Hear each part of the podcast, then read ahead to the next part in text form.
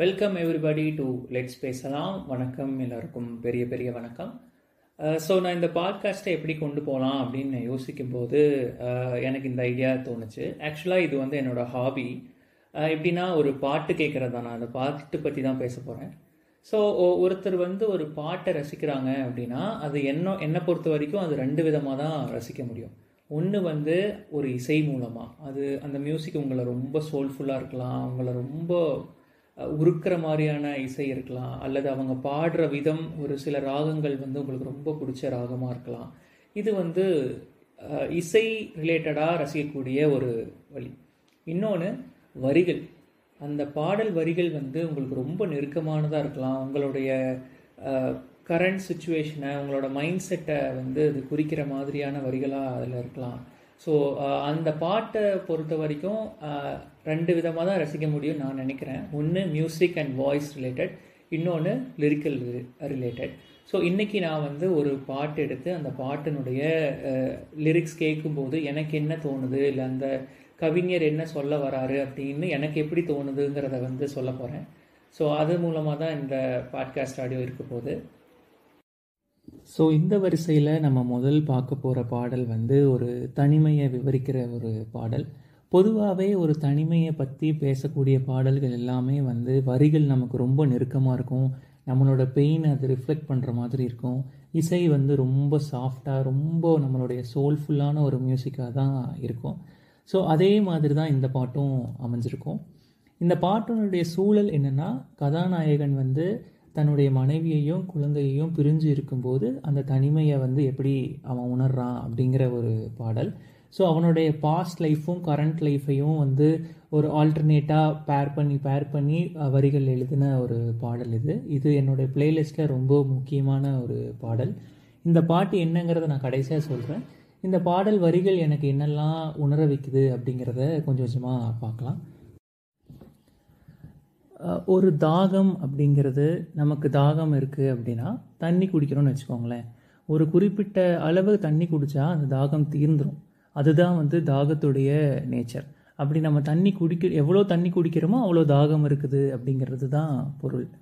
So வந்து நம்ம எவ்வளோ தண்ணி குடித்தாலும் அந்த தாகம் தீரலை அப்படிங்கிற ஒரு சுச்சுவேஷனை ஒரு அழகான வரிகளுக்குள்ளே சொன்ன வரி தான் இது.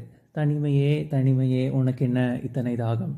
அதாவது அந்த அந்த தனிமைக்கான தாகம் வந்து இவளுடைய நினைவுகளால் தான் அந்த தாகம் தீரும். ஆனால் அவளுடைய நினைவுகள் வந்து, நான் எவ்வளவோ நான் உனக்காக கொடுக்குறேன், ஆனால் இந்த தனிமையினோட தாகம் மட்டும் குறையவே இல்லை அப்படிங்கிறது தான் இந்த பாடலுடைய வரிகள்.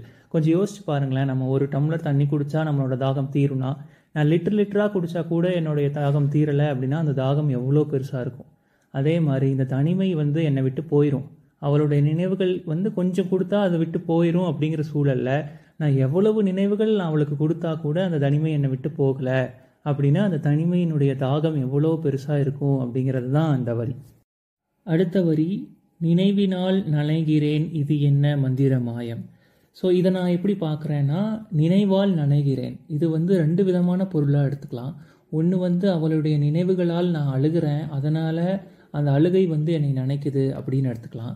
அப்படி இல்லைன்னா, இந்த தனிமையில் இருக்கும்போது என்னுடைய வாழ்க்கை வந்து ரொம்ப வெப்பம் சூழ்ந்து இருக்குது, பட் உன்னுடைய நினைவுகள் மட்டும்தான் ரொம்ப குளிர்ச்சியாக சில பனித்துளிகள் போல் இருக்குது, உன்னுடைய நினைவுகள் வந்து அந்த பனித்துளிகள் போல் என்னை சூழ்ந்து என்னை நினைக்குது, இது வந்து எனக்கு ஒரு மேஜிக் மாதிரி இருக்குது அப்படின்னும் இதை எடுத்துக்கலாம். என்னை பொறுத்த வரைக்கும் நான் ரெண்டாவதாக சொன்ன பொருள் தான் வந்து இந்த இடத்துல ஆப்டாக சூட் ஆகும்னு தோணுது. அடுத்த வரி, தன்னால் ராட்டினம் போலே மனம் உன்னை சுற்றுதுனாலும் சொன்னால் கேட்டிட மாட்டேன் என கண்கள் கசியுது ஈரம். ஸோ ஒரு ராட்டினம் வந்து தன்னுடைய அச்ச மையமாக கொண்டு தான் சுற்றும் இல்லைங்களா. அந்த மாதிரி உன்னுடைய நினைவுகளை நான் மையமாக கொண்டு என்னுடைய நாட்கள் எல்லாமே, என்னுடைய எண்ணங்கள் எல்லாமே உன்னையே சுற்றி சுற்றி வருது அப்படிங்கிறத பொருளாக சொல்கிறாங்க. நான் வந்து நீ அழுகாத, ஏன் அழுகிற அப்படின்னு நான் உன் கண்கள் கிட்ட சொன்னால் கூட என் கண்கள் வந்து நீ சொல்கிறத நான் கேட்க மாட்டேன்னு சொல்லி அதனுடைய கண்ணீர் துளிகளை வந்து கசியுது அப்படிங்கிற பொருளை எழுதியிருக்காங்க. உள்ளம் வெள்ள காடானது உந்தன் நினைவே ஓடம்.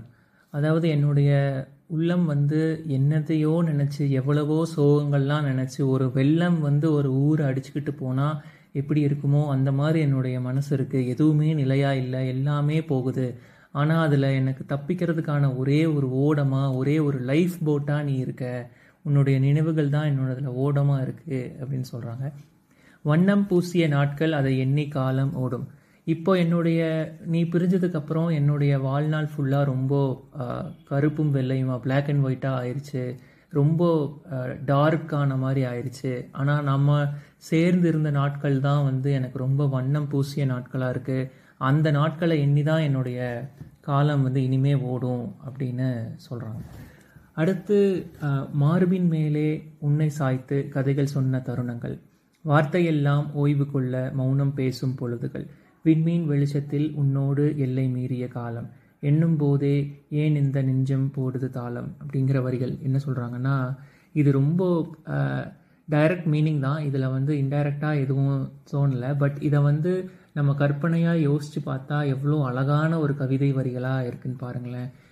நம்ம வந்து ஒரு தனிமையாக ஒரு இரவில் ஏதோ ஒரு மாடியிலையோ இல்லை ஏதோ ஒரு இடத்துல தனிமையாக இருக்கும்போது அந்த விண்மீன் வெளிச்சம் வெளிச்சம் மட்டும்தான் இருக்காங்க நாம் இருக்கோம். நம்மளுடைய பார்ட்னர் கூட இருக்கும்போது, அவங்க என்னுடைய மார்பில் சாஞ்சிருக்கும்போது, என்னுடைய நினைவுகள், என்னுடைய எண்ணங்கள் எல்லாமே வந்து நான் எதுவுமே வார்த்தைகளாக சொல்லாமல் வெறும் மௌனத்தின் கண் அசைவுகளாகவோ இல்லை மூஞ்சியில் இருக்கக்கூடிய சில எக்ஸ்ப்ரெஷன்ஸ் மூலமாகவோ அதை வெளிப்படுத்துறது எவ்வளோ அழகான ஒரு விஷயம். அந்த தனிமையில் இருக்கும்போது எல்லை மீறிய தருணங்கள், ஒரு சொசைட்டியில் ஒரு ஆண் பெண் வந்து இந்த கட்டமைப்புக்குள்ளே தான் இருக்கணும் அப்படிங்கிற ஒரு எல்லையை உடச்சி தாண்டி என்னால் வந்து உன்னை வந்து நான் என்னுடைய காதலை உனக்கு வேறு மாதிரி நான் வெளிப்படுத்தணும் அப்படின்னு நினைக்கிற ஒரு தருணம் இல்லையா, அந்த தருணமை எவ்வளோ அழகாக சொல்லியிருக்காங்க. சிறகின் சுவடு காற்றில் ஏது பறவை திசையை அறிந்திட, பறந்து போன வசந்தம் தேடி இதயம் இங்கே உருகிட. இது வந்து ரெண்டு விதமாக எடுத்துக்கலாம். ஒரு பொருள் பார்த்திங்கன்னா சிறகுகள், அதாவது ஒரு பறவை வந்து ஒரு இடத்துக்கு போகிற வழி அதுக்கு தெரியாது, இதுக்கு முன்னாடி போன டைரக்ஷன்ஸ்லாம் அதுக்கு தெரியாது, ஆனால் அதோட டெஸ்டினேஷனை அது கரெக்டாக போய் சேர்ந்துருது.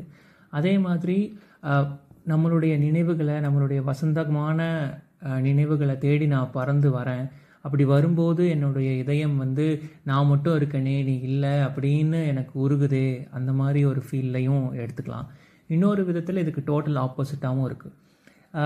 பறவைக்கு அதனுடைய வழி தெரியாது, ஆனால் அது பறந்து போய் ஏதோ ஒரு டெஸ்டினேஷன் போய் அடையுது. அதே மாதிரி என்னுடைய வசந்தமான நினைவுகள் எல்லாம் அது பறந்து போச்சு, நான் உன்னை தேடி வரேன், அதனுடைய சுவடுகள் இல்லாததுனால நான் கரெக்டாக வரேனான்னு தெரியல, ஆனால் உன்னையே நினச்சிக்கிட்டு நான் எங்கேயோ ஒரு பயணமில் போய்கிட்டே இருக்கேன் அப்படின்னும் சொல்லலாம். இப்போ வந்து மகள் பற்றி சொல்கிறாங்க. பிஞ்சு கைகள் தீண்டாமல் நெஞ்சு சில நொடி தேம்பும், உன்னுடைய விரல்கள் என்னை தொடாமல் எனக்கு ரொம்ப அழுகையாக வருது அப்படின்னு. அப்புறம் அதனுடைய மழலை குரல் வந்து என்கிட்ட கேட்காம எனக்கு ரொம்ப தனிமையாக இருக்கேன் அப்படிங்கிற பொருளையும் எழுதியிருக்காங்க. ஸோ இந்த பாடல் பார்த்திங்கன்னா ரொம்ப எனக்கு நெருக்கமான பாடல். ஒரு ஒரு கதாநாயகன் தன்னுடைய மனைவியையும் குழந்தையையும் பிரிஞ்சிருக்கும்போது தன்னுடைய நினைவுகள் வந்து என்னோடய பாஸ்ட் லைஃப்பில் எப்படி இருந்தேன், இப்போ எப்படி இருக்கேன் அப்படிங்கிறத வந்து ரொம்ப ரிலேட் பண்ணி ரிலேட் பண்ணி வரக்கூடிய ஒரு பாடல் தான் இது. ஸோ இதை நான் ஆப்வியஸாக நான் பின்னாடி பாட்டில் சொல்கிறேன்னு சொன்னேன், பட் முதல் வரியிலே சொல்லிட்டேன். எனிவேஸ் அந்த பாட்டு தான் இது. தனிமையே தனிமையே உனக்கு என்ன இத்தனை தாகம். ஆறாத சினம் அப்படிங்கிற படத்தில் எனக்கு ரொம்ப பிடிச்ச லிரிசிஸ்ட் விவேகா எழுதின பாட்டில் விஜய் யேசுதாசனுடைய அழகான குரலில் வந்த பாடல் இது. ஸோ இது இந்த இந்த இந்த பாட்டினுடைய வரிகள் வந்து உங்களுக்கு எப்படி இருக்குன்னு தெரியல, இந்த மாதிரி தான் எனக்கு தோணுச்சு. மேபி இதே மாதிரி சில பேருக்கு தோணியிருக்கலாம், இல்லை சில பேர் வந்து இதை ரொம்ப இசையாக கேட்டுட்டு இந்த பாடல் வரிகள் இவ்வளோ அழகாக இருக்காங்கிறது இந்த பாட்காஸ்ட் மூலமாக அது தெரிஞ்சிருக்கலாம். ஸோ அதுக்காக தான் இந்த பாட்காஸ்ட் போடணும்னு நினச்சேன். Thank you.